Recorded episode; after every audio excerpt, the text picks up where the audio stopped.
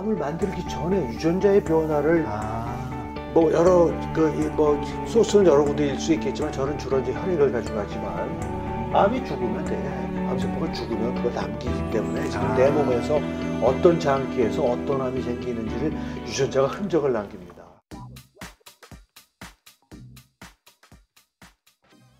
그리고 이제 궁금한 게 이제 vitamin C 하면 이제 암 연- 연결되는데 네, 또 네. 암 이외에도 또 vitamin C가 우리 몸에 미치는 너무 많은 영향들이 있잖아요. 네.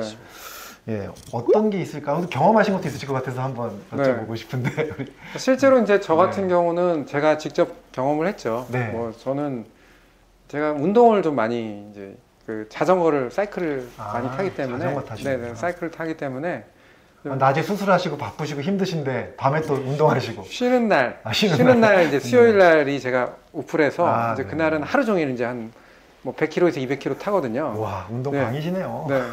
그리고 이제 나머지 날은 음. 뭐 아침에 이제 사이클 같은 건 좀 연습하다 하고 음. 실내 사이클 같은 거 연습하고 음. 이제 출근하고 그러는데 이제 그 전에는 사이클을 타고 나서 굉장히 많이 이제 피곤하시고. 어떻게 보면은 사이클을 아침에 열심히 타고 병원에 출근하는 날 음. 집에 가면 녹초가 녹초가 되거든요. 네, 네. 그러니까 어떤 피로 회복 부분에서는 확실히 바이타민 C를 음. 제가 그 뒤로 박사님을 알게 되고서 네. 하루에 6,000mg을 먹고 6,000mg 있습니다. 드시고요. 네, 아, 6,000mg을 먹고 특히 이제 박사님 얘기가 운동을 많이 하게 되면 저희가 활성산소가 많이 그렇죠. 생기기 때문에. 예, 그때 특히 새벽에 네. 운동할 때 비타민 C를 전혀 먹지 않고 새벽 운동 하는 거는 자살행위다. 저한테 아. 이제 그런 얘기까지 하시더라고요. 네. 명확하죠. 네, 그래서 일어나자마자 이제 중성 비타민을 먹고요. 속이 쓰리니까 아, 중성 비타민. 중성 비타민을 먹고 이제 한 한두 시간 있다 운동을 하거든요. 음. 이제 그러고 나서부터는 확실히 회복도 빠르고요. 빠르고. 제가 회복 운동하면 하고 나서 회복도 빠르고 피곤함을 훨씬 덜 느끼고요. 음. 그 다음에 이제 주변에서 피부가 좀 좋아졌다는 얘기도 어, 피부도 좋아지고. 네 많이 들었던 것 같아요. 제가 몸소 느끼는 거 음. 그리고 그런 뭐라 그럴까요? 좀 가벼운 감기라든가 이런 걸 확실히 옛날보다는 음. 덜 앓는 것 같습니다. 확실히 이제 얘기가 어, 결국 이제 vitamin C의 그 네. megadose 요법으로 넘어가고 있는데 네 그렇네요.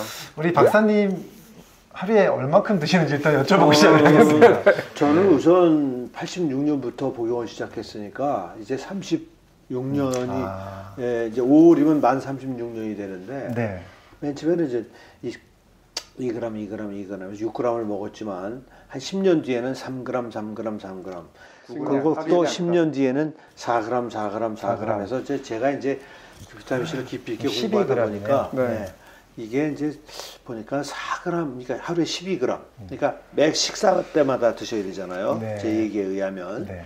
근데 12g 이상 드는 거는 제가 이렇게 그 어, 이제 과학적으로 그 이제 비타민 C를 흡수하는 SVCT1이라는 네. 그 트랜스포터가 있거든요. 네, 네. 그거와의 관계를 생각해 보면 이게 사실은 12g 이상 드시는 거는 별 의미가 없어요. 음, 제가 네. 제가 이게 네. 공부한 거하고 경험 이런 거로 해볼 때 그래서 이제 저는 이제 막 어떤 분은 막 10g, 20g씩 막 한 번에 먹는 사람도 있는데 네.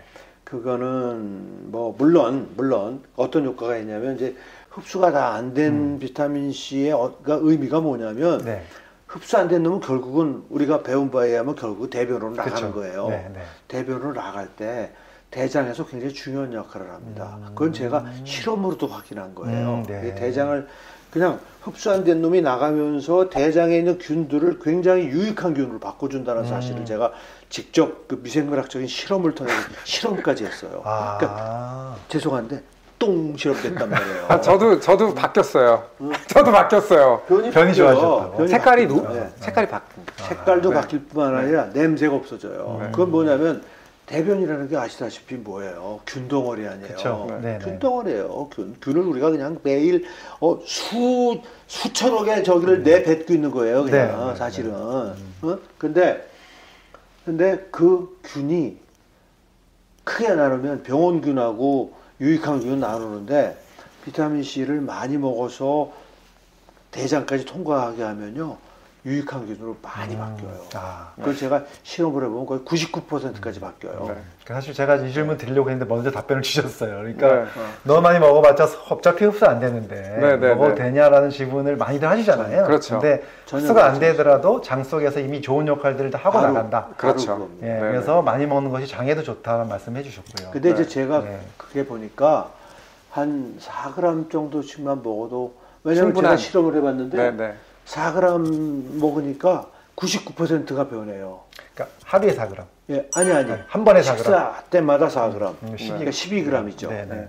그래서 저는 그거 이상은 권하지 않아요. 음, 그러니까 맥시멈 12g. 예, 네. 예. 맥심. 그 박사님 근데 사람들이- 처음에는 6g 정도부터 시작하는 거죠. 그러니까 네, 네. 시작은 제가 6g, 2g, 2g, 2g 하라고 그러잖아요. 네, 네. 맨 처음에. 그래서 저는 강의에는 사람들은 다 2g, 2g, 2g을 먹는데 왜 당신은 12g 먹느냐? 내가 그 소리 설명까지는 안 했거든. 요거 제가 질문 드리려고 했어요. 뭐냐면 박사님 빠르세요. 어, 또 하나 궁금한 거는 이제 네. 제가 딴지거는 건 아니고요. 이제 다른 그 의사 선생님들 중에서 이렇게 말씀하시는 분들이 있거든요. 아무리 많이 먹어도 혈액 네. 농도가 그렇게 네. 많이 올라가지 않는다. 네, 네. 그렇기 때문에 별로 소변으로 다 빠져나가는 거 아니냐. 그 비타민 C 책을 쓰면서 그냥 강력하게 내가 그 그 책 안에 그 내용 네. 최초예요. 네. 그 리튼 다큐멘트로 그, 그 기록된 게 처음인데 음. 이게 사람들이 뭘 모르냐면 비타민 C를 만드는 동물 비타민 C 만들잖아요 동물 네. 사람만 못 만들죠. 예 사람만 네. 못 만드는 거 아니에요 네. 그러니까 영장류 네, 영정요. 이게 재밌는 게요 어 비타민 C를 쥐, 개, 소 다 만들잖아요 근데 내가 그냥 우연히 걔네들 오줌을 받아가지고 우리 실험실은 비타민 C 재는 실험실이니까 뭐 네. 그냥 바로 그 연구원들이 있으니까. 다 재, 네, 누구나. 네, 네. 그래서 그걸 바로 쟀더니, 어? 어, 굉장히 많은 양의 비타민 C가 소변에 나오는 거야. 아. 비타민 C를 몸에 만드는 동물들이 소변에 비타민 C가 나간다는 얘기는 이거는 원래 생명 시스템에서는 있을 수 없는 일이에요. 자기가 만드는 물질을 오줌으로 내보낸다? 음. 있을 수 없는 일이에요. 그래서 나 깜짝 놀랐어요. 아, 이놈들이 고장난 놈들이구나. 콩팥이 고장난 놈들, 이 동물들인가 보다. 그렇게 했는데, 그래서 내가 해보니까 다 나오는 거야, 다. 어, 동물들이요. 근데 그 양도 장난이 아니야. 어. 혈중 농도에 보통 3배에서 5배가 나오는 거예요. 어. 혈중 농도가 매- 보통 maximum 한 50마이 그냥 평상시 유지하는 게 50마이크로몰인데 250마이크로몰까지 재지는 거야. 소변에서. 소변에서요. 어. 그러니까 무슨 얘기냐면 아 이게 야 비타민 C를 만드는 동물들이 비타민 C를 소변을 소변을 우리가 흔히 액체로 된 액- 배설물이라고 생각하는데 어? 왜 내보낼 걸 왜 만들지? 이게 배설되면서 요로에 무슨 작용을 하나 보다라는 생각을 해야 되는 거예요. 저는 그런 생각이 딱 들더라고요. 그래서 제가 딱 제가 방광을 애들에게 가르치잖아요. 그리고 논문이 지금 굉장히 많은 게 뭐냐면 소변에도 활성산소, 옥시젠 프리 레디칼이 굉장히 많이 나와요. 그리고 소변으로 나가는 옥시젠 프리 레디칼이 방광에 보통 잘 때는 보통 7, 8시간 고이잖아요. 그럼 고여 있는 오줌 속에 있는 옥시젠 프리 레디칼이 방광 벽을 공격할 거 아니에요. 그렇겠네요. 우리가 늙으면서 생기는 변화와 이 소변 습관을 생각해 보니까 기가 막히게 맞는 거야. 이게 굉장히 적은 양의 옥시젠 프리 레디칼이지만 네. 그 공격을 가랑비에 옷 젖듯이 매일 받으면 50년, 60년 받으면요. 내가 학생들에게 방광의 구조를 설명해요. 소변의 양을 감지하는 감각신경은 점막 밑에 숨겨져 있습니다. 네네. 그래서 알다시피 stretch가 될 때 그걸 느끼는 거예요. stretch 되는 정도를 위에다 가르쳐 주는 거예요. stretch가 많이 된다는 얘기가 오줌이 많이 찼다는 얘기예요. 그래서 많이 그게 많이 늘어나면 오줌 마렵다는 생각 들게 하라. 그렇죠. 그렇게 하는 거거든요. 근데 이게 옥시젠 프리레디칼에 의해서 공격을 많이 받잖아요. 점막에 상처가 나는 거예요. 신경이 드러나는 거예요. 음. 이게 신경이 드러나는 어떤 사람은요 막 소변 100, 100, 뭐 10cc만 고여도 막 오줌 마려서 어쩔 줄 모르는 건 심한 경우고 네. 이게 이제 크로닉하게 상처가 나면은 아주 살짝 드러나면요 밤에 자다가 깨는 거예요. 네. 그러니까 다시 말씀드리면 이거 설명을 잘 못해요 지금요.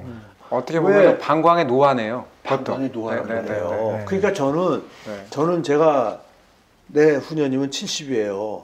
네. 저는 한 번도 안 깹니다. 아. 저는 절대 깨질 않아요. 저는 진짜로 아침 8시, 9시까지 깨우지 않으면 그냥 자요. 근데 8시, 9시에 왜 깨냐? 오줌 마려워서 깨는 거야. 그때 이제 방광이 꽉찬 거야. 네네. 저는 진짜로 왜 도대체 지금 내 친구들 보면은 두 번, 세 번씩 깬다는 거야. 보통 많이 그러시죠. 그런 친구들 너무 많아요. 그러니까 60대 넘어가면서 아. 안 깨고 자는 친구가 별로 없더라고. 근데 나는 정말 아 내가 맞는 거구나 이게. 음, 나는 진짜 거의 40년 가까이 철저하게 먹었거든요. 그냥 비타민이 아니고 그냥 비타민을 드시면 약간 어, 있습니다. 그래서 어, 그게 좀 심해지면 네. 처음에는 약 용량을 한 1g 정도, 음. 2g은 좀 많고요. 음. 1g부터 먼저 시작해 보고 음. 그 다음에 좀 적응을 하면 그 다음에는 증량을 하는 방법이 있고